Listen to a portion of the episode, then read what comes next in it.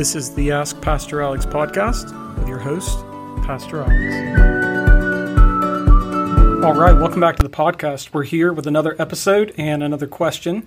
And the question for this episode is What does the Bible say about psychics and fortune tellers?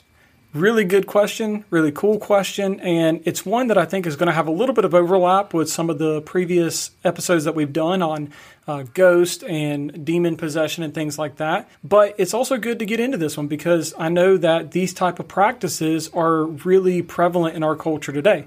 And so we need to dig in and see what the Bible actually has to say about these things. So, first off, we should note that the Bible strongly condemns things like spiritism and mediums and the occult and psychics.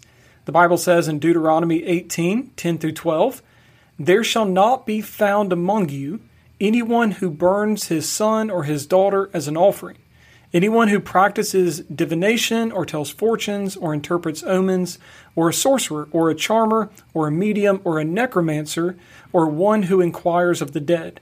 For whoever does these things is an abomination to the Lord. And so these type of practices are explicitly condemned by scripture. And we need to understand that there are some common practices in our world today that would fall into these categories.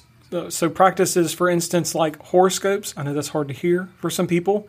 Uh, tarot card readings, uh, astrology, another one that might be hard to hear for some people. Fortune telling, palm reading, and seances. The Bible condemns these things because they are demonic pagan practices. And so here's a question that goes along with this topic usually is well, what about the accuracy? Right? Because some people might wonder, how can psychics and fortune tellers be so accurate sometimes? Many people have visited these type of people before and received some alarmingly accurate predictions. But these practices have pretty much been debunked, right? So, like fortune tellers and mediums and psychics have a number of methods to get accurate information from you. Uh, many of them are just really, really good at deductive reasoning. So they can make some accurate deductions based on appearances. They see the way that you look, the way you dress, how you act, maybe who you came with, and they can deduce a lot of information from you in that way. Oftentimes, what they'll do is they'll ask you leading questions that's going to provoke answers and information from you. And many times, we end up giving away more information than we even intended to do. And so they take that information and they can rework it and then use it later to seem like they have some supernatural insight. Oftentimes, and this is kind of funny, they'll have you book sessions ahead of time, and just based on your name and your contact information, they can do a lot of research on you beforehand that they're going to bring up at some point during the session, and it's going to appear to be mystical. But at the end of the day, these are pretty much nothing more than parlor tricks that have been debunk. I mean, you really see all sorts of techniques, right? Like oftentimes fortune tellers and horoscopes in particular, they will say the most general bits of information which could literally apply to anyone. But because we're already susceptible and we want to believe them, we think that they're giving us some great insight about ourselves, right? Like you might read a horoscope and it says, hey, if you're this person or if you fall under this category, you're going to have a really stressful month full of setbacks. And at the end of the month, you look back and you're like, oh my goodness, I did have a stressful month that was full of setbacks.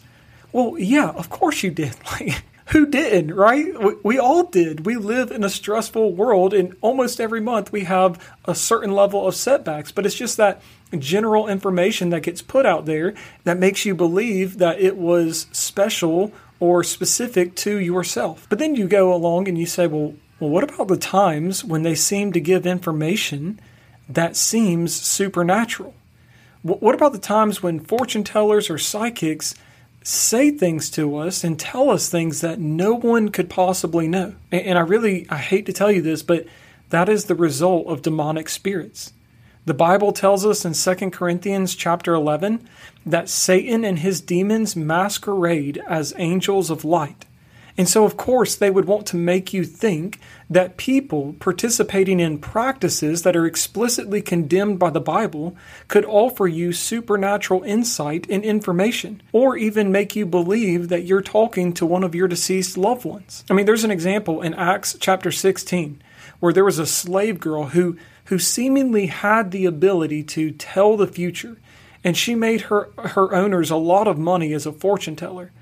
And when Paul visited that area, he recognized immediately that this girl was possessed by a demon. And it's, it's kind of funny. When the girl went and stopped pestering Paul, he turned around and he demanded that the demon come out of her.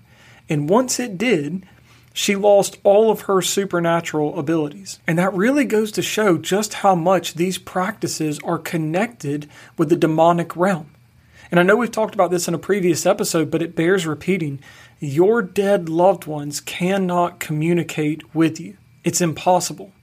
And so, if you have sought out a medium or a psychic or attended a seance where someone claims to be communicating with your dead loved one and that dead loved one is talking to you and saying things to you, I'm really sorry to tell you this, but you have been deceived.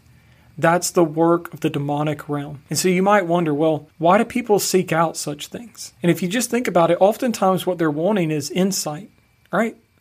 Like they're wanting insight into themselves and into their life. They think a horoscope can tell them why they are the way that they are. They think astrology can tell them why they are the way that they are. They think a psychic can tell them what will happen in their future or, or maybe whether or not a, a certain relationship is going to work out. Sometimes they want closure, but at the end of the day, they are looking for some level of insight. And I just want you to know that all of these things are substitutes for God and the Bible. If you want to know why you are the way that you are, you're going to find that answer in Scripture, and it's going to be very, very clear. It will provide you with more insight into yourself than anything else or anyone else possibly could. If you want to know what will happen in the future, you should turn to the one who is sovereign over the future. He might not give you all the details about what's going to happen, but at least you're going to be in a close relationship with the one who rules over all of the future, someone that you can trust and depend on.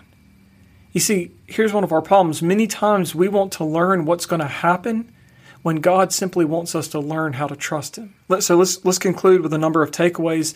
First and foremost, the Bible condemns all of these pagan practices. Also, secondly, they are heavily involved with and empowered by the demonic realm. These things are very connected to the demonic realm and influenced by the demonic realm. Third, the dead cannot communicate with the living. Also, uh, these things, remember, please, that they serve as sinful substitutes for God and the Bible. So we should seek the one true God and dig into His Word. I really appreciate the question. I hope that this answer has been helpful, and I look forward to answering more in the future.